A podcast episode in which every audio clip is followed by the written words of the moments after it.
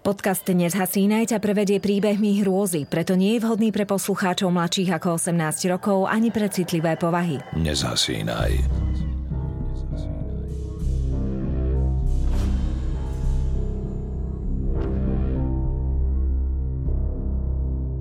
Dnes sa dostaneme k druhej petici príbehov. Začneme na ostrove Haiti, potom sa presunieme do Ruska, Írska a odtiaľ do východného Francúzska. Na tejto príbehovej výprave našťastie nebudem sama, pretože spolu so mnou sú v štúdiu Radia Express aj moje dve hostky. Opäť vítam dramaturgičku Dianu Kacárovú. Diana, dobrý deň. Dobrý deň. A vítam aj spisovateľku a scenaristku Katku Pivarčiovú, autorku príbehov Prešporskí okultisti, Vyhaňač diabla, Hajcka zombie a Rasputin. Katka, dobrý deň. Dobrý deň. Ja sa volám Simona Mičová a vy počúvate špeciálne vydanie podcastu Nezhasíne, kde sa dozviete o všetkom, čo sa do jednotlivých príbehov nezmestilo. Kým hupneme do polemik o tom, čo sa diať mohlo a čo je len výsledkom ľudskej fantázie, ja by som sa rada ešte vrátila k procesu tvorby jednotlivých príbehov a to aj z dôvodu, že posluchači nám často píšu, že škoda, že podcast nevychádza aj častejšie. A ono to nie je preto, že nechceme, ale skôr preto, že proces tvorby jednotlivých scenárov je naozaj veľmi náročný a komplexný. Ale v podstate o tom, ako príbehy vznikajú, by ste nám eh, mohli asi viac povedať vy. Ako sa hovorí, práca chvatná, málo platná. Takže nás samozrejme teší ako autorov a autorky, že, že naši poslucháči chcú stále viac a sú netrpezliví, kým vypustíme nový diel, ale my to robíme vlastne pre nich, pretože už ako som spomínala minule, tak ten proces toho developmentu, toho vývoja jednotlivých tých príbehov je vlastne ako keby náročný, pretože my musíme dlhodobo hľadať tie námety, musíme si vyrešeršovať naozaj ako strašne veľa materiálov, historických, etnografických zdrojov, aby sme vlastne ten príbeh tam našli. A to vlastne ne, netrvá to, netrvá to krátko, trvá to niekedy týždňa alebo celé mesiace, kým nájdeme tú, tú nitku, ktorej sa môžeme chytiť a na nej vystavať ten príbeh. A robíme to vlastne pre našich posluchačov, robíme to kvôli tomu, aby bola tá kvalita čo najvyššia. Aby to bolo zaujímavé, ale za, zároveň, aby sme, aby sme vlastne našli e, nejaké zaujímavé fakty. Ako to je tiež na tom podstatné vlastne, že hľadať v relevantných historických a etnografických zdrojoch. Podľa vás je náročnejšie e, zozbierať a nejakým spôsobom overiť tie fakty, alebo to potom zamotať do toho nejakého dejového plynutia a vyfabulovať vlastne to všetko okolo? Neviem, ako to majú teda moje kolegyne, ale u mňa je to určite tak, že, že pre mňa je vždy najťažší ten, ten rešerš úvodný, kde aj ja často e, sa bojím tých vecí a sama potom niekedy mám z toho aj, aj nepríjemné niekedy sny, keď uh, si uvedomím že, uvedomím, že je to vlastne skutočnosť a samozrejme prelúskať sa tým množstvom vedeckých textov to je asi to najhoršie, lebo na, na to niekedy nestačí proste taká tá bežná angličtina. Takže tam aj, aj so slovníkmi, aj so všetkým niekedy človek musí pracovať. A potom už to písanie samotné, to je často pre mňa veľká radosť, keď hľadám ten spôsob, ako niekoho proste vydesiť, ako vydesiť samu seba. takže takže to, toto mám konkrétne veľmi, veľmi rada. Haitská zombie na najvyššej úrovni je položená lepka kozy. Na rohoch má zavesený krížik na zlatej retiaske. Vedľa stojí množstvo ozdobných nádobiek s úzkým hrdlom. V každej je uväznená jedna ľudská duša. Francin zbadá fľaštičku so svojím menom. Tam je jej duša. Keby sa jej podarilo flakónik zobrať a utiecť s ním, čarodeník by nad ňou stratil moc – Šiesta epizóda podcastu Nezasínaj sa odohráva na Haiti v dedinke Henry asi 170 km od hlavného mesta. Dejom sa ocitáme v rokoch 1976 až 1979 a stretávame sa s kultúrou, ktorá je výrazne poznačená érou otrokarstva a chudoby. Hlavnou postavou je eh, Francine Ileus, známa aj ako Tifam, malá žena. A ďalej tu vystupuje čarodejník Marcel, ktorý v podstate Francine ukradol dušu. Ona bola pochovaná zaživa, vykopaná z hrobu, potom zotročená a až po troch rokoch utrpenia ju nachádza e, neznámy muž pod pomarančovníkom na námestí, keď sa konečne vďaka tomu, že tento Marcel zomiera, dopracovala vlastne naspäť do toho mestečka, odkiaľ ona pochádza. Čo je možno dôležité vypichnúť aj v kontexte tohto príbehu je, že samotní hajťania sa smejú, že na ostrove žije 60% katolíkov, 40% vyznávačov všetkých tých ostatných prírodných nejakých božstiev, ale všetci sú vlastne 100% veriaci vo vúdu. Čo toto vúdu vlastne je? Tento príbeh pracuje s motivom vúdu, ale samozrejme vúdu ako náboženstvo je tak obrovská komplexná téma, že nie je asi úplne možné pre nás teraz to v skratke ako keby pomenovať ju. My sme sa zamerali iba na vlastne jeden motív a to je vlastne ten fenomén zombifikácie. Jednak, ako sme sa minule bavili, tak e, napríklad pre mňa sú zombie také moje obľúbené príšery. To sú, e, my zombie poznáme hlavne z filmov, z tých e, klasických starých čiernobielých trebárs, alebo, alebo aj z týchto takých novodobých hollywoodských trhákov. Tam sa zombie, zombie sú stále rýchlejší, inak som si všimla v tých filmoch, pretože tí prví zombici z tých 60 rokov, tak tí boli takí pomalí a sa tak tackali. To ste ešte stihli ujsť. Presne tak, človek tomu stihol újsť, pretože oni boli takí ako keby tackaví a mlandraví a rozpadávali sa, ale väčšinou prišli do toho nejakého nákupného centra a proste to, bol, to bola taká satíra v skutočnosti, taká ako keby obvinenie konzumnej spoločnosti, ale postupne sa tí zombici stále zrýchľujú v tých hollywoodských filmoch a tí poslední, ktorých som videla, myslím, že sa to volalo Vojna Z alebo s Bradom Pittom v takom akčnom, tak tí, tí, už, tí už boli úplne, že strašne rýchli a už, už, už, už sa naozaj nedali dohnať. Už Takže mne sa páčila vždy neodbytnosť. Oni sú takí tvrdohlaví. Oni sú, že, že, že stále idú akože, a nič ano, ich nezastaví. Vy ho rozsypete, rozsekáte, rozšrobujete a on aj tak sa pozbiera zase. Ten istý príbeh sa začne odznova. Takže... A, a tá rýchlosť im to odoberá podľa Presne mňa tak. toto. Proste, to, to, mne sa páčia pomalý zombíky. Áno, absolútne súhlasím. Ja som tiež tým, e, tým pomalý zombík, pretože tá, tá ich urputnosť neuveriteľná a e, tak, tá taká pomalá, tak tá, tá je podľa mňa oveľa desivejšia než, než e, táto nová podoba zombíkov. Ale dobre, od popkultúry späť k realite. Takže my sme chceli spraviť vlastne príbeh zombifikácie, alebo to, pretože to aj to slovo zombie má, myslím, že hajcký pôvod a pravdepodobne je to nejaký dialekt miestny. To je už africký. Africký. Mm-hmm. A e, vlastne ako keby tí režiséri popkultúrni si prebrali tento koncept, ale tá zombifikácia je, jedno z, je jeden z fenoménov vúdu na Haiti a my môžeme len domnievať alebo špekulovať o tom, nakoľko je to reálne. Prvotný impuls bolo vlastne urobiť ten najznámejší prípad také e, zombifikácie a to je vlastne príbeh e, Clariusa Narcisa. Momentálne vzniklo o ňom niekoľko kníh, dokumentárnych filmov a je to vlastne muž, ktorý myslím, že v 60. alebo 70. rokoch sa objavil vo svojej rodnej dedine po 18 rokoch nezvestnosti, ktorý vyrozprával svoj príbeh svojej zombifikácie. Tam bolo zaujímavé na tom to, že on naozaj jeho smrť potvrdili aj americkí lekári, ktorí boli v tom čase slúžili v nemocnici, čiže je tam taká nejaká relevantnosť, že to boli ľudia zo západnej spoločnosti, ktorí neboli veľmi ovplyvnení tým poverovým myslením miestnym. A on potom ale tvrdil neskôr, že on si to pamätá, že vlastne vie o tom, ako zomrel, e, že sa prebral v hrobe a že bol vykopaný e, vlastne takýmto bokorom a že potom e, vlastne ako ho prebrali z, z toho stavu, takého ako keby mŕtvolného alebo katatonického, tak ho zmenili na niečo, čo by sme na, mohli nazvať zombie a že ho nutili pracovať na cukrových plantážach. Treba povedať, a to aj spomíname v tom príbehu, že e, zombifikácia na Haiti má, je to vlastne istý druh trestu. Treba u Clarisa Narcisa, myslím, Katka, že to bolo opustenie detí. Áno opustenie detí a ne, nestaral sa ani o svoju manželku, ani, ani o deti. Len je tam teda ten hĺbší problém, že udal ho jeho brat a bolo veľmi otázne, že či nechcel skôr získať len jeho dedičstvo. Áno, že veľakrát tú zombifikáciu si objedná priamo rodina.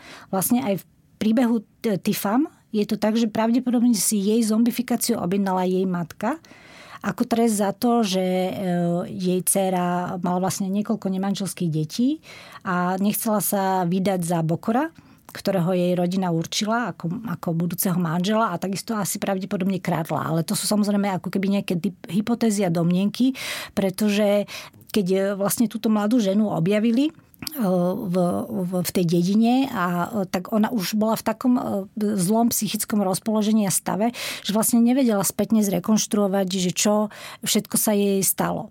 To znamená, že my sme vlastne doplnili tie biele miesta v pamäti tej ženy Tifam, príbehom Clariusa Narcisa, ktorý dosť e, zretelne a jasne porozprával, čo všetko sa mu to stalo a aj, aj odhalil to, že ten proces zombifikácie sa je aj určit, má taký aj určitý nejaký ekonomický význam, pretože oni používajú potom týchto zombíkov de facto ako neplatenú pracovnú silu alebo ako otrokov pre bohatých e, statkárov. Toto je samozrejme stav z 70. 80. rokov 20. storočia a sa neopovažíme tvrdiť, že teraz tam niečo také podobné pretrváva stále. Čo však určite vieme, je, že mala s týmto Bokorom tri deti a že všetky zomreli tam som si teda dovolila vyšpekulovať, že, že či to práve tie deti nemohli umrieť kvôli tomu zombie prášku. Ten zombie prášok, k tomu existujú vedecké štúdie a podklady. Existuje človek, je to kanadský vedec. My sme sa pred natáčaním o ňom rozprávali, že je to novodobý Indiana Jones, ktorý teda žije v týchto oblastiach tropických, exotických a skúma vplyv nejakých e, prírodne dostupných jedov zo živočíchov a rastlín na ľudský organizmus. Áno, on tam práve prišiel myslím, že rok alebo dva potom, ako ten prípad bol v médiách o tom Kalariusovi. A rozhodol sa skúmať ten zombie prášok z toho dôvodu, že, že veril, že tie mm, látky, ktoré sú v ňom obsiahnuté, by mohli byť použité v podstate v medicíne. On už predtým pôsobil v Južnej Amerike a, a skúmal kadejaké tropické rastliny a teraz sa rozhodol prísť teda na Haiti a zistiť, že, že čo je teda v tom prášku. Našiel jedného z tých bokorov, ktorý bol ochotný s ním spolupracovať, to bol nejaký Marcel. No a to bol miestny taký barman a takisto teda bol, bol bokor. A na, našiel ho tam teda... Páči sa mi, pardon, ja som sa tak vnútorne usmiala, že barman lomeno bokor, to je presne to, čo nechcete stretnúť, keď budete na Haiti na dovolenke. Ešte, ešte, ešte to je veľmi presné, áno, ale tak asi ten bokorizmu až tak dobre nevynašal. Asi nie, tom bol to side job, jasné. Musel byť aj barmanom. No. Namiešam drinky večera do obeda Každopádne náš, na, nášho Marcela sme, sme neurobili z neho barmana, ale on, on žije niekde v horách. Ale ako, ale takýto bokor Marcel vy sa vyskytuje v tom príbehu Vejda, ale prepáč, vrát sa k tomu tykatka. Takže bo, bokor Marcel dokáže teda vyrobiť ten zombie prášok a, a Wade mu teda za ním príde a že by to chcel aj mu teda zaplatí pomerne veľa, veľa peňazí ale to, čo mu dodá vlastne ten bokor, nemá proste žiaden účinok. Tak on je teda na ňo nahnevaný, hovorím v prvom prítomnom čase. Áno, lebo my sme zvyknutí písať. Na, my sme zvyknutí to písať čas. a to. Ako ale sa to teda čas. stalo, takže môžem prejsť do, do minulého času. Takže on mu teda dá, dá ten prášok, ale ten nefunguje. A následne ho ten Wade konfrontuje, že chce fakt skutočný ten prášok. No a on mu ho vyrobí a Wade ho pritom sleduje. A presne vidí teda, že, že zbiera tie, tie kadejaké ropuchy a tarantule a takisto ide vykopať hrob nejakého malého dieťaťa a potom tie kosti vlastne melie a to, čo mu vlastne potom dá na konci, tak to Wade akože zapredstiera, že si to vtrie ten prášok do, do kože a vtedy mu ten Bokor povie, že si mŕtvý muž. A na základe toho on, ten Wade vlastne pochopí, že áno, že toto je už ten pravý prášok a zoberie ho vlastne na rozbor. A zistí pri tom rozbore, že sú tam dve také veľmi zaujímavé vlastne ingrediencie, ktoré by mohli spôsobovať tú zombifikáciu. Je tam vlastne jed e, z ryby, ktorá je podobná ako tá japonská známa ryba fugu, ktorá obsahuje e, jed tetrodoxín, ktorý je veľmi podobný vlastne kianidu a on dokáže ochromiť utlmiť nervy v tele, spomaliť metabolizmus natoľko, že, že človek vyzerá, že vlastne umrel. Japonci už majú s tým veľa skúseností a vedia, že keď sa niekto otrávi vlastne touto, touto rybou, tak ho 3 dní nepochovajú. Nechávajú ho vlastne v otvorenej rakve, lebo vedia, že e, sa ten človek môže niekedy prebrať preto lebo ten jed v podstate nezanecháva žiadne stopy. A druhá ingrediencia, teda zaujímavá v tom látka, v tom zombie prášku, e, bol vlastne durman, ktorý rastie aj u nás, ale je to teda trochu iný typ durmana a je prezývaný aj zombie uhorka, ktorá má veľmi silné vlastne psychotropné účinky.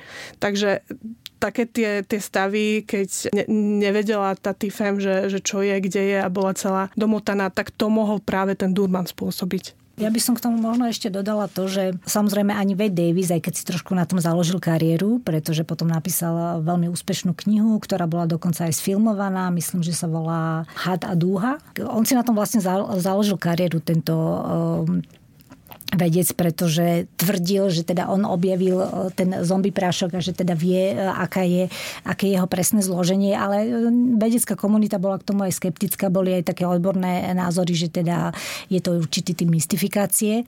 Ešte by som k tomu pripomenula to, že tí miestni hajťania treba zveria aj tomu, že tá duša naša, ľudská, sa skladá z viacerých častí ako keby nejakých takých horkraxov a že je tam je istá časť, ktorá sa volá ako keby dobrý aniel, oni tomu hovoria, a že práve táto časť duše je tá esenciálna pre človeka a že práve túto časť duše ten bokor môže ukradnúť tomu zombie a tým pádom ako keby ovláda toho človeka. Na druhej strane celý tento proces, tento rituál zombifikácie pravdepodobne úvodzovkách najlepšie funguje na miestnych ľudí, pretože tomu potrebujete aj vlastne tú vieru v to. Napríklad v, v západnej spoločnosti poznáme psychiatrický syndrom, ktorý sa volá Cotardov syndrom alebo syndrom chodiacej mŕtvoly. Človek môže podľahnúť bludu o tom, že už zomrel cíti sám seba ako človeka, ktorý je už mŕtvý, že nepríjma potravu alebo sa rozkladá, alebo ho požierajú, požierajú ho už červí, vlastne nekomunikuje, že nemá krv a u nás je to vlastne e, psychiatrická diagnóza. Takže otázka pre mňa je napríklad aj to, že či títo ľudia, ktorí prešli na Haiti zombifikáciou, e, potom ako sa prebrali, ako ich vykopali z hrobu, uverili tomu, že už sú mŕtvi, pretože vedia, že prešli zombifikáciou. Tým pádom ako keby ten blúd, tá sugestia spôsob pôsobí to, že ten človek môže podľahnúť tomu bludu úplne ako keby totálne a vlastne sa dostať do takého stavu, ako to bola tá Tifam, že vlastne ona sa z neho nikdy neprebrala z toho stavu. Hora mŕtvych. To, čo som videl, sa ťažko opisuje, spomína Ujosláva. Podobalo sa to na človeka, ale človek nemá 3 metre, ani srst.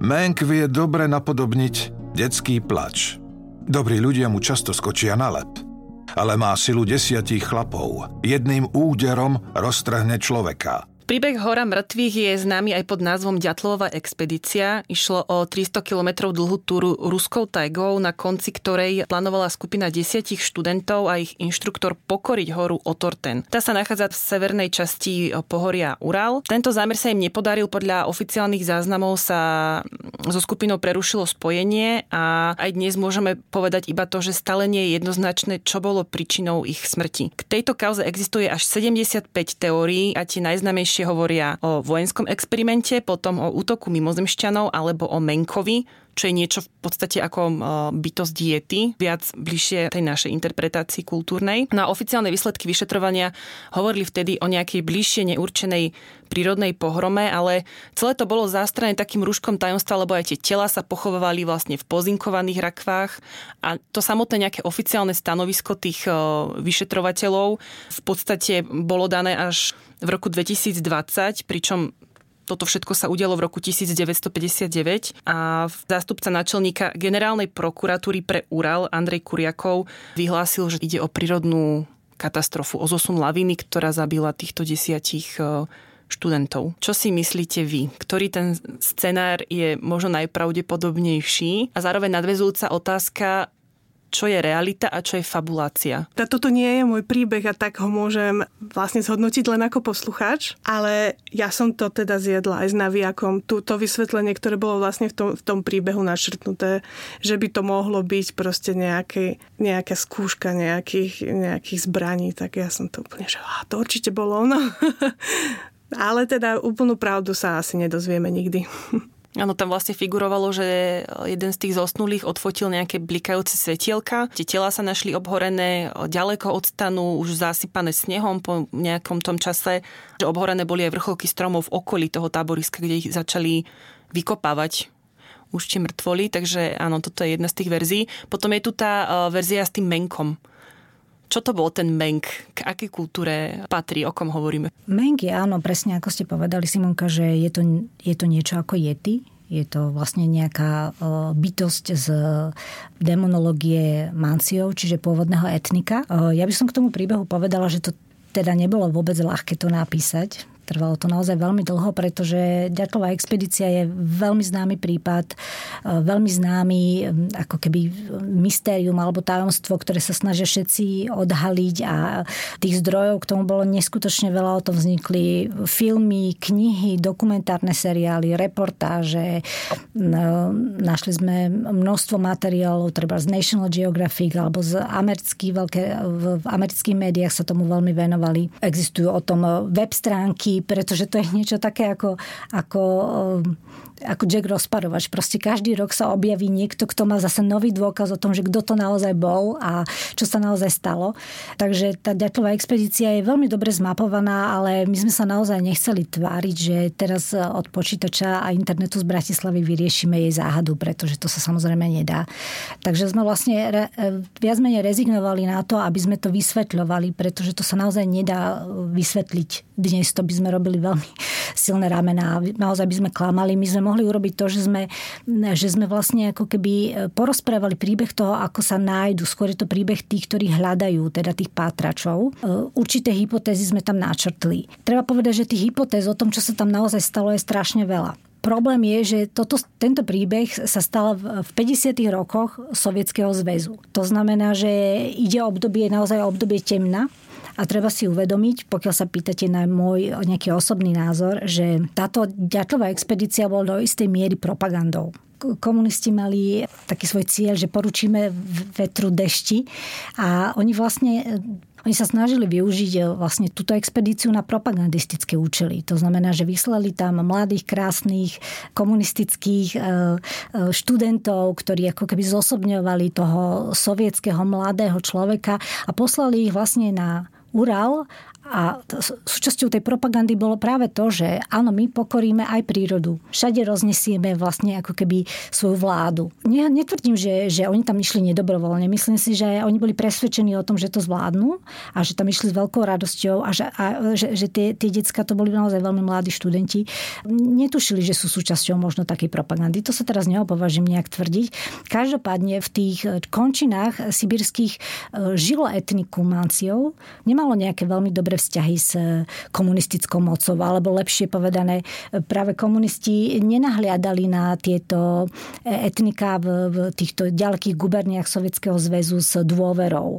Preto aj je jedna linka v tom príbehu taká, že sme naznačili, a teda aj sa to objavuje v rôznych tých ako keby dokumentárnych filmoch o, tom, o tomto prípade, že komunisti sa snažili, alebo tie vyšetrovacie týmy sa snažili zvaliť vlastne tú nehodu alebo tú vraždu práve na toto etnikum etnikum. Treba povedať aj to, že komunistom sa to do istej miery aj podarilo, pretože to mancijské etnikum pod tou sovietskou vládou trpelo, vlastne ako keby sa rozkladalo a tie tradície zanikali pretože samozrejme, ako vieme, tak to bolo obdobie, kedy bolo náboženstvo alebo e, bolo vlastne perzekuované a oni mali svoje mýty. Jej. A to všetko sa vlastne ako keby pod tým tlakom komunistickej moci e, rozpadávalo tieto tradície. V niektorých zdrojoch som našla aj to, že to je vypočúvanie tých miestnych obyvateľov bolo veľmi brutálne a vlastne by sa dalo nazvať aj mučením. A otázkou znie, že či chceli niečo zastrieť, alebo len sa snažili vlastne získať e, nejakú výhodu z celej tejto veľmi e, nešťastnej záležitosti, či sa snažili to nejakým spôsobom využiť na tú svoju propagandu. Pretože keď, keď ma na tom príbehu niečo zaujalo ako autorku alebo e, ako človeka, tak to je práve to nešťastie toho, že o, tí študenti tam išli, aby dokázali, že vedia pokoriť prírodu a napokon sa to obratilo proti ním. Čiže či je tam Meng, to netuším. Každopádne to miesto sa stalo potom priam putnickým. Strašne veľa ľudí sa tam vyberá každý rok na nejakú takú expedíciu, ktorá kopíruje tú trasu ďatlovej expedície a ak by tam nejaký Meng bol, tak už by asi vyskočil za tých 50 rokov. Neviem, čo sa tam stalo a myslím si, že osobne, že sa to už ani e, nedá zistiť, pretože aj keď oni tvrdia, že, že e, odtajnili tie archívy, tak e, môžeme, môžeme byť skeptickí a môžeme sa pýtať na to, že koľko z tých reálnych archívov bolo otajnených, nakoľko tie dôkazy sú relevantné, nakoľko neboli zmanipulované treba. Pretože naozaj tam sa do toho celého vyšetrovania zapojilo aj KGB a môžeme už z dnešnej perspektívy veľmi pochybovať o tom, či KGB vyšetrovalo tento prípad transparentne. Zistiť, zistiť tie dôkazy po 50 rokoch sa takmer nedá, čo je samozrejme ako tragédia hlavne pre ich priateľov a pozostalých, pretože oni by chceli vedieť, aká je pravda, čo sa im stalo. Lebo keď máte 76 verzií pravdepodobných nejakého konca, tak je veľmi ťažké vybrať si ten jeden, jeden Presne správny. tak. Tento spôsob maskírky funguje aj dodnes vynikajúco. Nemusíte povedať nejakú pravdu, ktorá bude logická. My vlastne ako keby v nejakej západnej kultúre sa snažíme nejakými logickými postupmi dojsť k tomu, čo sa stalo v Sovietskom zväze v 50. rokoch. To sa mi zdá priam nemožné, pretože často mám pocit, že oni žijú vo nejakej svojej vlastnej virtuálnej realite a že keď sa snažíme poskladať logicky tu nejaký ten informačný chaos, tak vlastne tam z toho vychádza e, ďalšie a ďalšie verzie chaosu, ktorými sa snažíme rozluštiť, ale to sa vlastne nedá, pretože základom e, toho príbehu je práve chaos a, a aj cieľom ako keby. Takže im sa to, ja by som povedala, že sa im to podarilo, že to zase urobili veľmi dobre. Tí KGBáci. Víla Menička Nikto z prítomných nenamieta. Keď ženu prenášajú k plameňom, Vôbec sa nebráni, nevládze. Je privedomý, chápe, čo s ňou zamýšľajú, no už nedokáže odporovať. Každých 10 minút ju držia nad ohňom, pália a týrajú. Žena kričí od bolesti. Keď ju zložia, zasa ju vypočúvajú. Si dcera Patrika Bowlanda a manželka Michaela Clearyho? V mene Božom, odpovedz! Ty si Striga alebo Vila. Ty si manželka Michaela Cleara. V Írsku sa dodnes medzi deťmi traduje táto riekanka, ktorá odkazuje na tragický príbeh manželov Klíriovcov, ktorý sa odohral v dedinke Vedli na konci 19. storočia. A podobne ako to bolo v príbehu o Premieňovi, aj tu ľudia verili e, na lesné víly meničky, ktoré zamieniali teda nielen svoje deti, ale dokonca sa same zamieňajú za ľudí. Predmetom tohto príbehu je mučivá smrť Bridget Klíriovej. Bola povedzme, že na tú dobu veľmi emancipovaná e, podnikavá žena, ktorá mala svoj šiaci stroj, šila oblečenie, chovala sliepky, predávala teda vajíčka na trhu. A jej manželovi Michaelovi sa aj tí dedinčania vysmievali, že mal by si dať na ňu pozor, lebo nie, že len robí biznis, ale teda chodí aj na zalety a ona v podstate, keď sa raz vracala domov, ochorela, dostala zápal priedušiek, aspoň teda takto dievo stojí v tom príbehu. A Michael si vzal do hlavy, že nie, nie je chorá, ale prevtila sa do nej lesná víla a vtedy sa začal kolotoč mučenia, palenia, prečgávania chlebom. Sú to všetko teda rituály typické pre ľudí ľudí, ktorí veria vo víly. Príbeh sa samozrejme teda skončil tragicky. Tento Michael bol potom odsúdený na 15-ročné väzenie. Čo sa potom s ním dialo, myslím, nevieme z toho príbehu ďalej. Kde je opäť tá hranica medzi tým eh, historickým, založeným na nejakých eh, faktoch a prameňoch a medzi tým, eh, čo sme si my dokreslili. Tak aby to bolo aj podcastovo zaujímavé pre poslucháčov. Prípad Bridget Cleary, alebo vraždy, tejto ženy je vlastne historicky veľmi dobre zdokumentovaný. Ja sa priznám za seba, že veľmi rada robím príbehy z eh, anglického, alebo teda z prostredia anglicky hovoriacich krajín, pretože oni majú neuveriteľne dobre zmapované tieto všetky svoje duchárske alebo mysteriózne vraždy, zdigitalizované majú k tomu materiály, oni si priam tak ako keby libujú, tak si pestujú ten imič tých duchárskych krajín a že vlastne je to aj nejaká literárna tradícia, však odtiaľ odtiaľ fúka vietor aj Tolkiena, aj e, Drákulu, Harryho Pottera. Treba aj e, BBC veľakrát zdramatizovalo práve takéto ducharské príbehy v rozhlase. Ešte od 50. rokov sa tomu venovali, oni to majú veľmi radi a aj pri tomto prípade sme mali veľmi dobré zdroje, pretože sa tomuto prípadu venovali nielen médiá vtedajšie, hovorilo sa o ňom ako o poslednej upálenej bosorke v Írsku a samozrejme to, že to už bolo v 19. storočí, tak už to vzbudzovalo ako keby veľký ohlas alebo takú nevôľu. Základ toho príbehu je v tom teda, že Michael Cleary vyrastal v prostredí od detstva, v ktorom bolo úplne normálne veriť v výmenu víly za člena rodiny. V tomto má írsky e, folklór možno trošičku niečo podobné s našim, pretože u nás je tá postava premieňa, o ktorom sme sa minule rozprávali. A v írskom folklóri tiež funguje presne takáto ako keby povera alebo takýto fenomén toho, že víly vlastne môžu sa zameniť za nejakého e, dospelého člena rodiny, teda nielen za chore dieťa, ale aj za dospelého člena rodiny, ktorý je chorý alebo je treba starý. A v tomto prípade bola tým človekom e, v podstate mladá žena, ktorá pravdepodobne iba ochorela a prechladla v lese. Môžeme sa baviť o tom, že aká bola skutočná motivácia Michaela Clearyho zavraždiť svoju ženu, pretože vieme o tom, že boli spolu 7 rokov, bol to bezdetný pár, čo bolo v tom čase ako keby dosť nezvyčajné. Takže e, Michael Cleary v jedného dňa e, proste nadobudol úplne blúdnu predstavu, že jeho manželka nie je jeho manželka, ale že je vymenená výlou.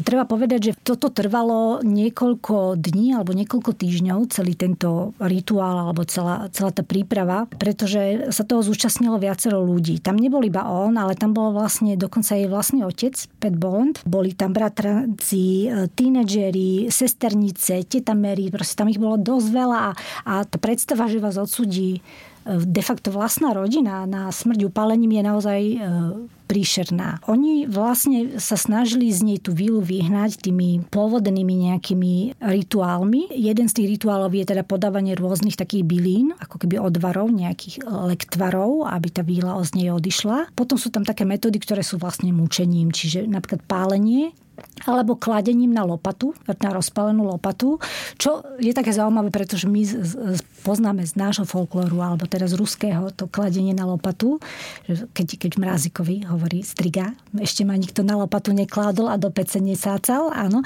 Potom e, nadajanie nejakými horúcimi nápojmi, ktoré mali vlastne spáliť de facto ako keby um, toho dieťaťa, alebo aj topením. A niektoré tie deti um, boli vlastne de facto zavraždené, ale súdy to súdili tieto vrahyne alebo týchto ľudí veľmi e, vlážne, veľmi benevolentne. Niekedy im e, ich považovali za nepríčetné alebo za nejaké chvíľkové šialenstvo. Proste všetci vedeli, že sa to deje, všetci vedeli, že je to nejaká povera a bolo to dosť e, slabo súdené, nebolo to súdené ako vražda de facto. A Michael Cleary vlastne vyrastal v tomto prostredí, kde on vedel, že pokiaľ niečo takéto spraví, tak mu to pravdepodobne trošku prejde. Tam sa ešte nedostalo do toho príbehu treba to, že on sa ju snažil prv nejakým spôsobom vyliečiť, takými klasickými spôsobmi. Ona pravdepodobne dostala zapal pľúc, blúznila v horúčkach a potom stále bol presvedčený o tom, že keď sa na ňu pozerá, že to nie je ona. Že je menšia alebo väčšia, ako bola predtým. Že nemá ten svoj hlas, že rozpráva ako keby iným hlasom. Postupne si pozval na taký reality check svojich príbuzných. Nikto mu neoponoval, naopak, všetci mu to potvrdili, že áno, asi to je divné, asi to nie je ona. Dokonca aj jej vlastný otec. Potom, čo sa do toho príbehu nedostalo vlastne počas toho, ako ona bola chorá, tak Michaelov otec zomrel. Zvláštne je aj to, že tento Michael bol vlastne gramotný človek, vzdelaný a relatívne bohatý v tej komunite. Alebo On teda bol vlastne bohatý. mal vyučené remeslo, ano. čo na tú dobu znamenalo finančnú istotu. Áno, oni, oni, oni si nežili, nežili si zle a obaja boli gramotní, vedel písať aj čítať. Čiže aj to bolo možno také trošku zvláštne, že takéto povere v 19. storočí uveril muž, ktorý bol relatívne vzdelaný. Ale počas toho, ako ona bola chorá, jeho otec zomrel, v tom čase existoval ten taký rituál toho, v angličtine sa to volá bake, čiže nejaké bdenie umrtvého. A celá tá komunita, alebo teda celá tá rodina Michaelova, aj vlastne rodina Bridget sa teda odobrala vybrala v noci z ich dediny do tej druhej dediny, aby bdeli pri tom mŕtvom otcovi. Tradícia bola teda taká, že sa popri tom v deni rozprávajú aj tie duchárske príbehy. Čiže rozpráva sa o výlach, rozpráva sa o výmenách, rozpráva sa o všelijakých e, posadnutiach a oni vlastne celé tie dni, ak tam e,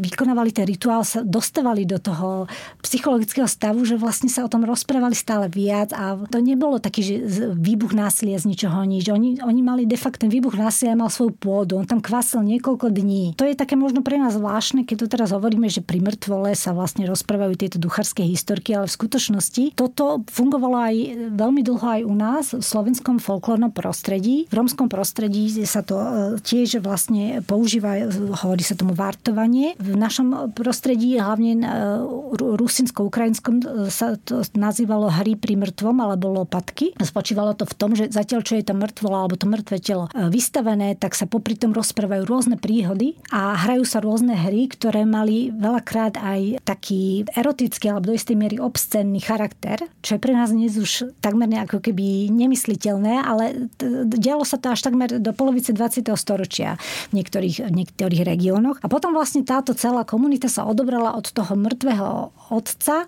sa vracala v noci lesom späť k tej Bridget Cleary do ich domu. Ešte sme si našli v historických prameňoch, že predtým tri dní bol spln že bola krásna ako keby noc, že teda taká svetlá, oni sa odoberali tým lesom späť a ja si myslím, že oni boli v takom stave psychologickom, že oni boli naozaj pripravení, že to niekde vybuble. Oni prišli do toho domu a už boli presvedčení o tom, že ona teda je zmenšená alebo zväčšená, alebo ju aj merali niekoľkokrát a už teda prišlo k tomu, že sa jej budú pýtať a e, musela dokazovať, že nie je e, Víla, ale je Bridget, ale oni neboli spokojní s jej odpovedaniami. A potom došlo teda k tomu klimaxu toho príbehu, keď oni ju vlastne e, začnú páliť nad ohňom a nevieme úplne presne, či ju Michael Cleary oblial tým, tým lampovým olejom zámerne, alebo išlo o viac menej nehodu. On sa potom dostal do strašného psychického stavu. Vlastne oni sa všetci rozutekali. Bola tam iba jedna sesternica, taká mladá žena, ktorá potom aj svedčila na súde a mala viac menej taký najviac racionálny pohľad na to, čo sa stalo. A vlastne všetci tí prítomní boli muži, niektorí boli aj tínedžeri, boli neženatí, boli, mnohí z nich boli negramotní. Otec, bratranec, manžel, priatelia, proste títo všetci muži stavia nad ženou, ktorá vlastne sa zvíja v horúčkach a mučia ju, tak je to príšerný výjav. Čiže presne tak, keď sa tá sesternica ozvala na jej obranu, tak to bola statočná žena, čo teda treba povedať, že tá komunita, v ktorej sa to stalo, bola naozaj veľmi, nechcem povedať, že zaostala, ale veľmi biedná. Hej? Že to bola ako keby jedna z tých najbiednejších rurálnych eh, komunít, z tých najnižších sociálnych vrstiev. Tam bol veľký hlad takých 10-20 eh, rokov predtým. Keď ich opisujú tie dobové zdroje, tak hovoria o tých účastníkoch, tých páchateľoch toho zločinu, ako o ľuďoch, ktorí mali problémy s očami, kožné problémy, eh, mali vypadané zuby, boli negramotní. Čiže to bola naozaj veľmi biedná, zaostalá komunita a tej biedi sa tým povera veľmi dobre darí. Takže do istej miery boli všetci obeťami aj tej hroznej ekonomickej situácie alebo toho prostredia, v ktorom vyrastali. Ale to samozrejme neospravedlňuje manžela, aby upalil svoju manželku len kvôli tomu, že ho nespoznáva. Hej? Rasputin.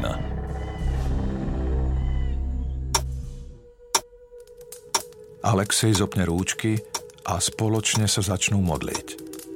Verše sa menia na spev, rezonuje v miestnosti a prináša zvláštny, priam až nadprirodzený pokoj. Alexandra hľadí na výjav ako zhypnotizovaná.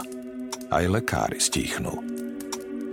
Rasputin zaklína a celý svet sa podriaďuje jeho vôli. Choroba ustupuje, ako by aj ona z neho mala strach. Na druhý deň ráno sa Alexej dokáže postaviť z postele – Teplota mu klesla a zdravie sa mu vrátilo.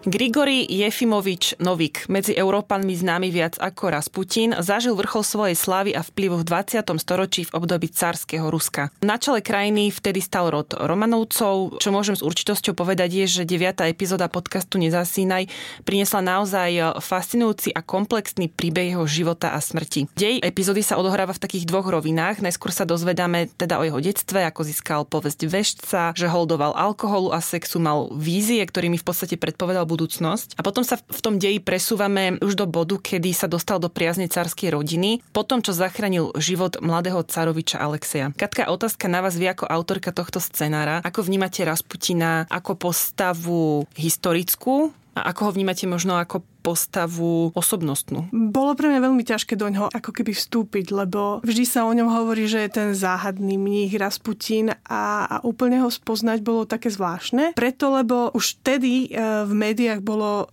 o ňom veľmi veľa informácií, ktoré sa podľa všetkého nezakladali na pravde. Čo ma celkom zaujalo a čo ho najviac obviňovali, bolo vlastne to, že bol členom takej e, sekty, ktorá sa vlastne volala Chlista a ona vznikla v 17. storočí a bola veľmi známa tým, že tí členovia tej Chlisty často organizovali nejaké seanci, na ktorých prebiehali orgie a bola zvláštna aj, to, e, aj v tom, že e, vlastne brali ten koncept kresťanstva úplne doslova, že jeden jeden z tých členov sa stal vlastne ako keby prevtelením Ježiša a on si potom určil 12 učeníkov, ktorí ho vlastne nasledovali. Zaujímavé bolo aj to, že oni žili v skutočnosti asketický život, že vôbec e, nemali pohľavný styk v rámci manželstva, ale len počas tých orgií, kde do nich ako keby vstupoval nejaký proste duch, e, teda toho Krista a oni pod jeho vplyvom proste tancovali, modlili sa a potom následne teda súložili. No a práve jeho obviňovali z toho, že, že bol členom a ja som práve toto hľadala, že či teda skutočne. A zistila som, že tedajšie úrady ho dvakrát vyšetrovali a nedokázali e, mu to dokázať vlastne. A zaujímavé je, že, že sa k tomu vlastne vracia napríklad aj jeho dcéra Mária, ktorá o ňom napísala knihu Muž za mýtom, a ktorá vlastne veľmi veľa hovorí o jeho živote a dá sa brať celkom ako, ako, ako dobrý zdroj o jeho živote. Ona to tam tiež poprela. Povedala, že, že bol na nie, niekoľkých seancách, ale že, že ho v podstate sklamali. Tak je možné, že si zobral skôr inšpiráciu z tej listy, ale v podstate možno, že nechcel byť tak úplne, úplne s nimi. No však on, on si v podstate okolo seba vytvoril ako keby ten kult sám, takže nepotreboval tú chlistu, dá sa povedať. Áno, ja som aj z deja tak nejak vycítila, alebo teda aj posluchač mal šancu to tak pochopiť, že on vyslovene si staval celú tú svoju kariéru nejakého toho mocného maga na tom, že mal teda nadprirodzené niečo v sebe. Prvýkrát sa to spomínal v bode, kedy mu ako 10-ročnému na rameno údajne sadol Havran, ktorý mu pošepkal, kto tuším ukradol alebo zabil niekoho v tej dedine. Ono sa to potvrdilo a odvtedy si potvrdil takúto svoju, nechcem povedať, že výzáž, akože vešca, čaro čarodeja, ale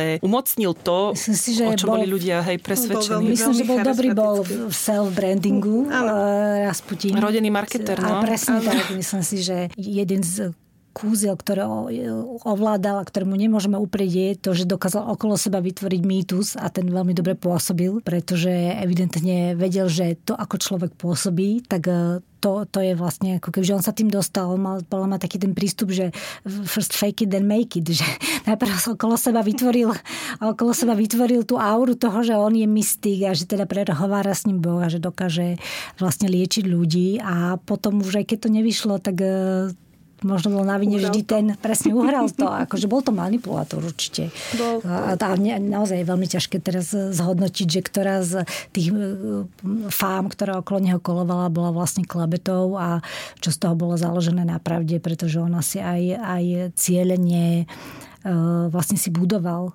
ten imič toho nezrozumiteľného. Myslím si, že to, to nezrozumiteľné v tom Rusku vždy fungovalo, tak ako aj pri tom Ďatľovovi aj dnes, tak eh, ten chaos a to tajomstvo permanentné, tak eh, to, to je niečo také ako typické a fascinujúce.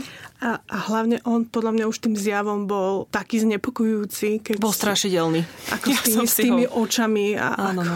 páň, a, a musela som stále pri tom rozmýšľať, že, že ako je možné, že takýto muž, ktorý je v podstate úplne desivý, proste, že ako môžu pred ním tí ľudia vpadať na kolena a teda tie ženy samozrejme. A na čele v podstate s cárovnou Ruska Áno, ktorá tam, tam je presne tá vec, že, že sme neprišli, ja, ja som teda neprišla reálne na to, či spal aj s ňou, alebo teda, alebo to bolo len vymyslené, lebo to zase tie médiá o tom stále točili, že aj teda s ňou, aj s tými mladými cárovnami Áno, to asi bola tiež súčasť nejakej jeho legendy. Keď sme tu dokončovali tento príbeh, tak ja som potom niektoré veci vyškrtla, lebo to bolo také, že mysteriózne porno.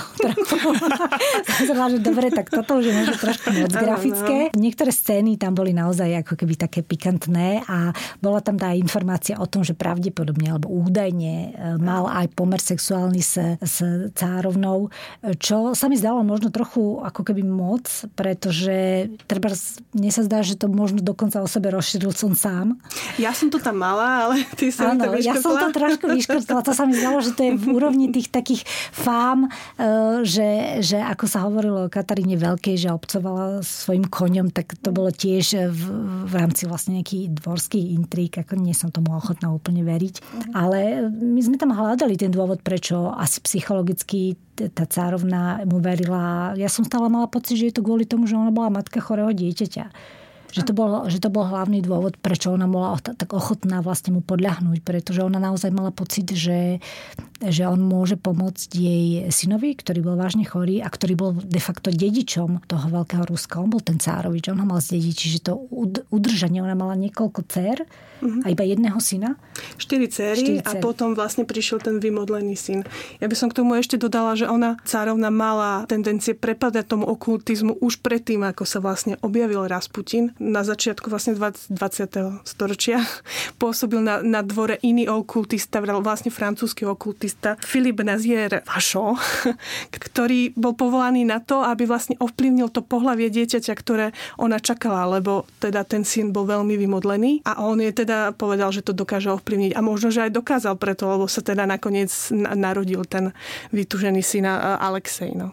No áno, akože v tých monarchiách nemať dediča trónu bol veľký prúser, to presne sa dialo aj v prípade, keď sa premostíme do Anglicka, kráľ Henrich VIII, ktorý mal niekoľko manželiek, ktoré popravoval dovtedy, kým sa mu, ani neviem, či sa mu vlastne narodil syn. Narodil sa mu, narodil ale, sa mu syn, narodil sa mu, ale, ale paradoxne, tak mu princíp. treba, ten, ten syn nebol veľmi e, životaschopný mm-hmm. a napokon prebralo tú dynastiu tá nešťastná de facto na, ne, nemanželská dcéra napokon, pretože ten sobaž s matkou bol Alžbeta prvá, ktorá bola dcérou uh, tej nehodnej Andy milenky Anne Boleyn. Takže ja sa vždy teším z tohto, z, tohto, z tejto historickej pomsty, e, pretože on tak veľmi chcel toho, toho syna a popravoval kvôli tomu tej manželky, asi ale keď to nebol ten hlavný dôvod, ten bol hlavne politický. A keď sa mu nakoniec narodil, tak predsa len to nebol ten dedič, ale bola, dedičkou sa stala tá malá Ríšava a stala sa jedno z najväčších kráľov Ďakujeme, ďakujeme za Shakespearea.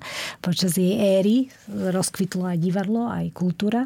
Takže tuto je to paradoxné, že vlastne ja si myslím, ja, ja mám taký pocit, že tá carovna bola veľmi zraniteľná, veľmi krehká, pretože aj jej nejaká politická pozícia na tom carskom dvore pravdepodobne súvisela s tým, či bude matkou budúceho cára a preto bola veľmi asi náchylná veriť asi komukoľvek a takmer, kto jej zaručil to, že jej, jej syn, jej dieťa, ten, ten dedič toho prežije.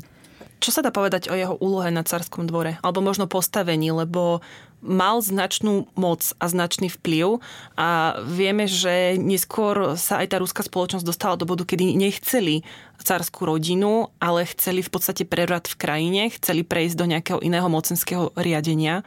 Ono v podstate celý ten príbeh končí presne tým, že tá cárska rodina je vystrieľaná, pričom Rasputin to sám predpovedal, že ten, kto ma zradí, tak ten v princípe zomrie a tak sa aj stalo. No áno, tam je e, celkom zaujímavé, že to proroctvo bolo teda vyslovene tak, že ak ma zabije niekto z rodiny vlastne cárovej, tak potom tá rodina skončí zle a ten atentát, e, ktorý ho zabil vlastne na konci, skutočne spáchal synovec cára. Tu sa dostávame do, do špekulácií, ale tiež som našla v niektorých zdrojoch, že s milencom, ktorý bol teda nejaké e, veľkoknieža.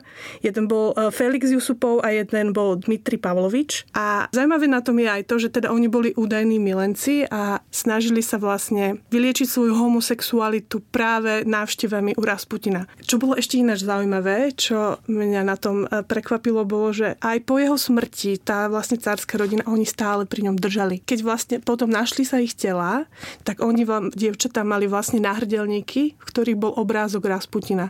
Že to nebolo, že teraz koniec, oni stále verili, že on sa vlastne v nebi za nich modlí. A ešte k tým, k tým veštbám, ešte celkom zaujímavá vec, aby sme si teda že, že bol síce veštec a tak, ale nie všetko sa mu splnilo. Napríklad vyveštil to, že svet sa skončí v roku 2013, takže je to výborné, lebo sme tu teda. a nemal pravdu.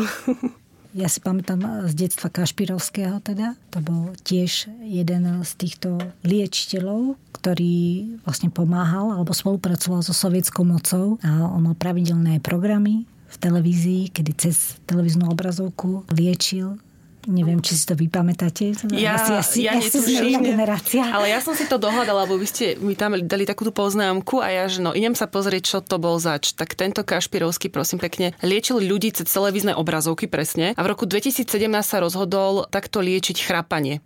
A stačilo, ak ktokoľvek na svete sa 29.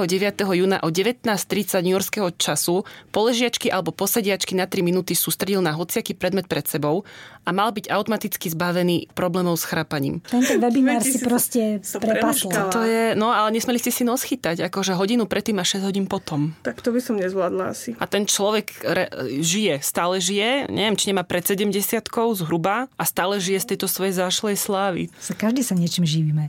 Joj. Niekto lieči chrápanie, niekto píše podcast. Tanečný mor. Nakazení, ktorí majú topánky, dupú po nohách bosým tanečníkom. Tí sa čľapkajú v mláčkach vlastnej krvi. Prejde deň a noc a tanečná horúčka pokračuje v stále zbesilejšom tempe. Obetí pribúda a horúce augustové slnko celú situáciu iba zhoršuje. Kto môže, uteká preč z mesta. Kňazi sa oháňajú zázračným vyliečením pani trofejí, no s dávom si poradiť nevedia – Nepomáhajú modlitby ani svetená voda. Tancovali až kým nepomreli. Aj takto by sa dal pár slovami zhrnúť obsah 10. epizódy, ale ochudobnili by sme sa opäť o, o to dejové pozadie, opis spoločnosti a nejaké to celkové zmýšľanie ľudí v 16. storočí. V Taliansku boli tieto tanečné mánie známe aj pod názvom tarantizmus a verilo sa totiž, že tancujúci boli obete uštipnutia tarantulov a v súlade s dobovým presvedčením sa snažili nejakým tým frenetickým tancom zriediť jed kolujúci v ich žilách. My sme sa stretli e, s príbehom príbehom eh, Tanečný mor, ktorý sa odohráva v Štrásburgu v 16. storočí. Hlavnou hrdinkou je tu mladá žena Frau Trofea a príbeh hovorí o tom, ako 200 ľudí tancovalo uprostred námestia v Štrásburgu dovtedy, kým vyslovene, že nezačali odpadávať a umierať. Čo sa tam dialo?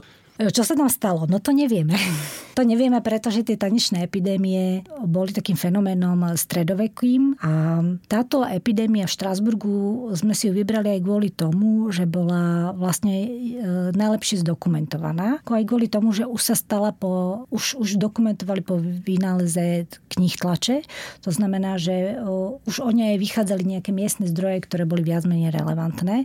Tie, ktoré sa stali predtým, a ich spomíname v tom príbehu, ten apatekia, Maďar o nich hovorí, tak tie samozrejme sú skôr, máme o nich informácie z nejakého ústneho podania. Momentálne v dnešnej dobe je niekoľko druhov tých interpretácií že čo sa vlastne mohlo diať. Opomeniem tú, tú interpretáciu dobovú, teda tú stredovekú alebo z toho 15. 16. storočia, teda že ide o nejaké posadnutie zlým duchom alebo nejaká zlá konjunktúra astrálna. To sú vlastne také dobové vysvetlenia. Dnes e, jedna z tých interpretácií je to, že išlo v skutočnosti treba niečo, čo by sme mohli nazvať uvoľnenie. To znamená, že tie epidémie tanečné alebo tie výbuchy takéto tanečnej horúčky sa diali po nejakých veľmi ťažkých historických obdobiach a že de facto boli prejavom e, určitého vlastne ako keby do istej miery zúfalstva a takej potreby očistiť sa, uvoľniť sa v tej komunite a išlo o nejako ako keby také bakchanálie, také dionizovské výbuchy. To znamená, že tí ľudia začali tancovať, pretože mali dosť toho tlaku a dosť tej chudoby a dosť keby hrozných vecí, ktoré sa im stali. Snažili sa de facto uvoľniť. Treba? Teraz máme asi festivaly, ale rozmýšľam, že či to je podmienené nejakým psychotropným účinkom niečoho, alebo to len pramení opäť z nejakej davovej psychózy a toho rozpoloženia? Tomu sa, k tomu sa dostaneme, ja mm-hmm. to odpoviem. Toto je jedna z možných interpretácií, teda, že išlo naozaj o bakchanálie a dokonca napríklad tá frau Trofea, ktorú spomíname, alebo teda pani Trofea, ktorú spomíname v našom príbehu, ktorá to ako prvá začala, ona je zdokumentovaná, že išlo v Štrasburgu išlo o ženu, ktorá začala tancovať a k nej sa pridávali ďalší. V niektorých zdrojoch sa spomína, že to bola jej reakcia na to, že zavraždila alebo utopila svoje dieťa, pretože eh, ho nemala čím živiť a možno išlo aj nejakú laktačnú psychozu, ale nie je to, samozrejme, je to v rovine hypotéz, že či išlo naozaj o reakciu na vraždu, pretože e, dieťaťa, pretože v niektorých zdrojoch sa treba uvádza to, že táto pani to v skutočnosti začala tancovať, aby naštvala svojho manžela a zhodila ho pred komunitou.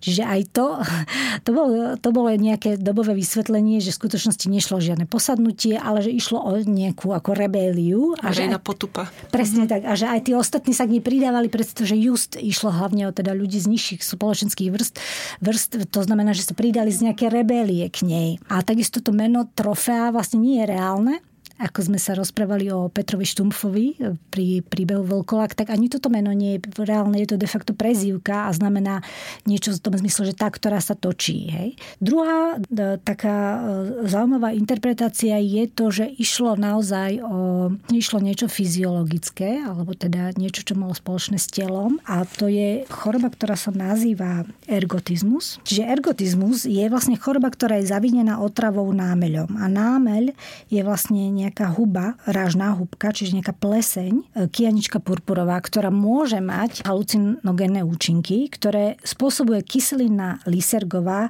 ktorá je základom aj pri výrobe LSD. Ergotizmus je vlastne choroba, ktorá vznikla potom, ako ľudia, treba po nejakých e, e, záplavách alebo po nejakom hladomore, konzumovali obilie, ktoré bolo e, nakazené touto plesňou. A konzumovali ho vlastne z hladu, povedzme, alebo treba z nevedomosti. A ten ergotizmus sa rozdeľuje na konvulzívny a gangrenózny. Ten konvulzívny ergotizmus sa vyskytoval v minulosti najmä v oblasti Porínia a gangrenózny najmä na území Francúzska.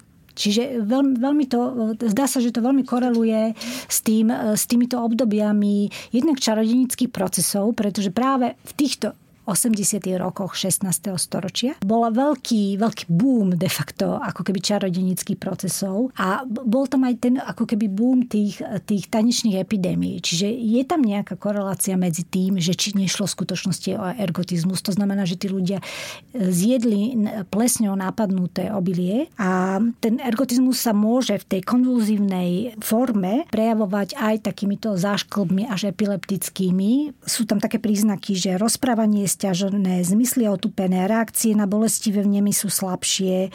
To znamená, že e, končí sa to takými ako keby epileptickými krčami, ktoré sa mohli vydávať aj, mohli si ich pomýliť s tancovaním. Hej. Tým ergotizmom sa napríklad vysvetľoval, alebo je to jedna z interpretácií, ako vznikol ten veľmi známy čarodenický proces e, v Saleme, ale napríklad niektorí vedci to popierajú, že to nešlo er-, ergotizmus, že to bolo o mnoho komplexnejšie. Čiže je to iba jedna z možných vysvetlení tých tanečných epidémií. Nie je to úplne ako keby dokazateľné, je to hypotéza, pretože tie psychozy, teda tieto tanečné epidémie sa napokon e, a vyskytovali aj v Taliansku ako tarantizmus, kde sa interpretovali tak alebo vysvetľovali tým, že ide o uhryznutie pavúkom. A tam napríklad bol taký zaujímavý moment, že sa e, v, v tej literatúre sme našli, že tí postihnutí v Taliansku reagovali veľmi zle na červenú farbu. Vlastne ako keby provokovala, boli agresívni, e, aj bol zákaz nosenia červenej farby počas týchto epidémií. Ale napríklad v Štrasburgu to nebolo tak tam nebola nejaká reakcia na, na nejakú konkrétnu farbu, ale e, my sme to tam dali, dali sme to do toho príbehu, pretože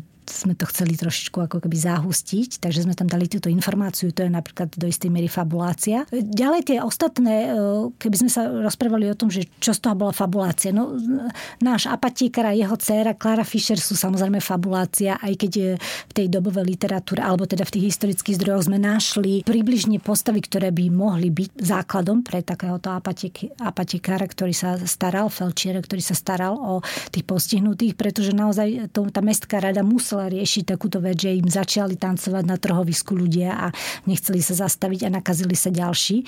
Čiže to museli riešiť a naozaj to riešili tým úplne šialeným spôsobom, že teda najali profesionálnych tanečníkov a hudobníkov, aby im teda tancovali do rytmu, pretože dúfali, že sa teda unavia a prestanú tancovať. Iba, že oni sa neunavili. Naopak ešte tí, ktorých najali, tí, taneč, tí ta, profesionálni tanečníci a hudobníci sa pridali k tomu tancujúcemu davu a potom samozrejme to išlo do takého ako keby tranzu, teda že videli nejakú že panu Máriu v oblakoch, mysleli si, že lietajú, mali rôzne také prejavy, e, ktoré, ktoré ako keby zvieratá. Dosť to pripomínalo niektoré prejavy, ktoré si Katka písala u posadnutej. Trebárs e, neovládali teraz vylúčovanie, hej, že vlastne ako močili tam priamo. V niektorých prípadoch sa dokonca spomínajú až orgie. To znamená, že to končilo tým, že sa povyzliekali všetci a vlastne súložili uprostred trhoviska. Aj keď myslím, že to nebolo priamo v Štrasburgu, ale v nejakom inom prípade sa spomínali až, až takéto vyvrcholenie de facto tých tanečných epidémií. Vlastne oni nevedeli, čo s nimi nimi nevedela tá mestská rada, alebo to mesto nevedelo, ako s nimi naložiť, pretože snažili sa ich pokutovať, snažili sa ich zatvoriť, ale keď už máte 200 ľudí a v tom v čase to už bol dáv, tak e, to už je obrovská sila a už sa nedal zastaviť vlastne ten dáv, čiže museli počkať, kým, kým sa nejako vyčerpajú. A oni to riešili presne tak, ako to máme popísané v tom príbehu. To znamená, že postupne ich potom nakladali poviezaných na vozy a niesli ich e, do kapunky v horách ktorá bola zasvetená svetému Vítovi, kde mu sa pripisovala teda moc, že má moc uvaliť túto kliatbu tancujúcu a takisto ju odňať. Tam sa vykonávali nejaké rituály. A tie súviseli, a to je také zaujímavé, a nevieme sa úplne dopátrať ani v odbornej literatúre, nie je to úplne vysvetlené, súviseli s tým, že ich obúvali do červených topánok.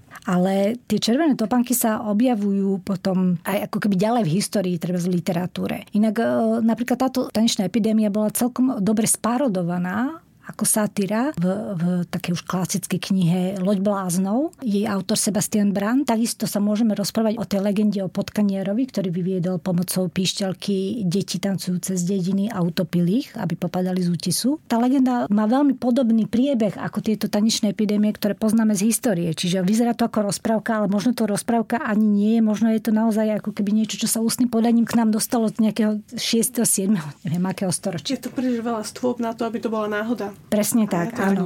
A dokonca to figuruje aj v dnešných moderných príbehov, lebo Šreka neviem, či poznáte, ale v jednej z tých epizód je tam presne tento zázračný pišťalkár, ktorý si ešte na pišťalke mení akože tie módy a podľa toho tancujú ľudia ktorým hrá. Čiže... A, a tie červené topanky sa tiež dostali až k nám, pretože tie červené topanky, ktoré mi obuvali, sa napríklad vyskytujú v nádhernej rozprávke od eh, Hanna Christiana Andersena Červené črievičky a ktorá, neviem, či poznáte, je o dievčatku sirota Karin, ktorá je ale rozmaznaná, taká márnivá, teraz to poviem len tak ako keby skratke. A to dievčatko e, dostane od e, nejakej víly alebo nejakej pani červené črievičky ktoré strašne márnivo obdivuje dokonca aj v kostole a tie červené topánočky začnú samé tancovať. A tancujú, kým ju vlastne neumoria. Ona už je taká zničená z toho tanca, že poprosí tesára, ktorého stretne, aby jej tie črievičky vlastne vyzul, ale to sa nedá, takže ona ho poprosí, aby jej odťal nohy. A ten tesár, e, ten, e, ten človek jej odtne nohy a tie črievičky sa vyzujú a ďalej odtancujú preč. Potom jej vyrobí namiesto jej odťatých nôh, je to také dosť morbidná rozprávka, e, je vyrobí teda drevené nôžky, na ktorých ona môže chodiť. Ale vždy, keď príde to dievča do kostola, tie červené črievičky sa tam znova zjavia a ona nemôže prekročiť prach toho kostola. Je tam nejaká kliatba na nich. Až potom, keď ako v rozprávke sa teda poučí a už nie je márnivá a tak e, tá kliatba ju opustí a e, aniel e, jej teda vráti ľudské nohy. Ale aj tu vidíme tento motív červených tancujúcich črievičiek, ktoré vyzerajú ako fantázia toho autora, ale pravdepodobne tiež vychádzajú z možno z nejakej legendy, ktorá sa spája práve s týmito tanečnými epidémiami. A tie červené črievičky sa teda dostali až k nám do popkultúry, pretože červené črievičky teda chránia aj Dorotku, čarodeník z, z krajiny Oz. A potom samozrejme červené črievičky chránia aj v filme Davida Lynča Lorderna, ktorá tam e, tiež má červené črievičky. A oni vlastne tieto červené topanky dnes figurujú až v popkultúre, ale si neuvedomujeme, aké dlhú cestu prešli históriou. Ale je to stále aj veľký symbol proste ženstva. Červené. Videla butienky, no, črievičky, až, až sem teda lodičky čierne s červenými podrážkami sem každej ženy. Takže až, až sem sa dostali mali tieto tancujúce červené topanky, ale ich pôvod je pravdepodobne o mnoho, o mnoho starší a v, v, počas týchto epidémií teda fungovali práve že ako zaklínadlo, ako niečo, čo prelomí tú kliatbu tancujúcu. Táto štrasburská epidémia je jedna z posledných, a, mm-hmm. ktorá sa udiala v takomto veľkom ako keby meradle. Ten, ktorý nám ju tak najlepšie mapoval alebo teda donesol ne najviac informácií, bol vlastne taký slávny stredoveký alchymista Paracelsus vlastným menom a to musím prečítať, pretože to je meno, ktoré sa nedá asi zapamätať úplne. Bežne volá sa Theoprastus Bombastus von Hohenheim, známy alchymista a e, teda nielen alchymista, ale vlastne de facto aj jeden ako keby farmaceut stredoveký by sa dalo povedať apatiekar, ktorý prišiel asi približne 7 rokov do Štrásburgu po tejto epidémii a teda vyšetroval tak, ako my teraz vyšetrujeme. Takže to hľadáme na internete, tak on prišiel tam a pýtal sa ľudí, čo sa stalo, spisoval to, ja sa to snažil popísať túto diagnózu, nazýval to teda Kora Lascíva. On bol aj ten, ktorý vyslovil sa, pretože e, tvrdil, že teda ide o skôr skôr o úpadok mravov než o nejakú posadnutosť. Mal takúto interpretáciu a tento Paracelsus dokonca navštívil v 16. storočí v roku 1537 bol v Prešporku, kde vraj predviedol kúzlo zmiznutia z rúžov, aj sám sa vyparil. A dokonca, kto je v Bratislave alebo príde do Bratislavy, tak na primacionálnom paláci je dodnes veľká tabula, ktorá oznamuje, informuje o tom teda, že tu bol Paracelsus, tento veľký alchymista aj v Prešporku. Našťastie dnes nepotrebujeme nečisté sily na to, aby aby sme treba vyjavili svoje túžby. Už dnes vieme viac o našej psychike a psychohygiene, takže snad sme sa trošičku posunuli od tých čias. Aj keď vidíme, že mnohé veci nás pretrvávajú dodnes, možno ich treba stále identifikovať, že čo z toho je, je iracionálne a používať kritický rozum. Takže verím, že sme e, sa aktuálne dostali do úspešného konca a opäť sme priniesli niečo nové, čo sa do príbehov a jednotlivých epizód podcastu Nezasinaj nezmestilo, lebo ako môžete počuť, naozaj uh, informácií je veľa, priestoru až tak nie. Každopádne Diana, ja vám ďakujem, že ste aj dnes prijali pozvanie a prišli ste porozprávať niečo viac zo zákulisia. A ja ďakujem. A Katke, ďakujem aj vám za to, že ste si našli čas a približili ste trochu poslucháčom aj tú autorskú a kreatívnu tvorbu. Ak vás zaujali špeciálne epizódy podcastu Nezasínaj, tak originálne príbehy si môžete samozrejme vypočuť vo vašich dostupných podcastových aplikáciách alebo na podmas.sk. Nezhasínaj.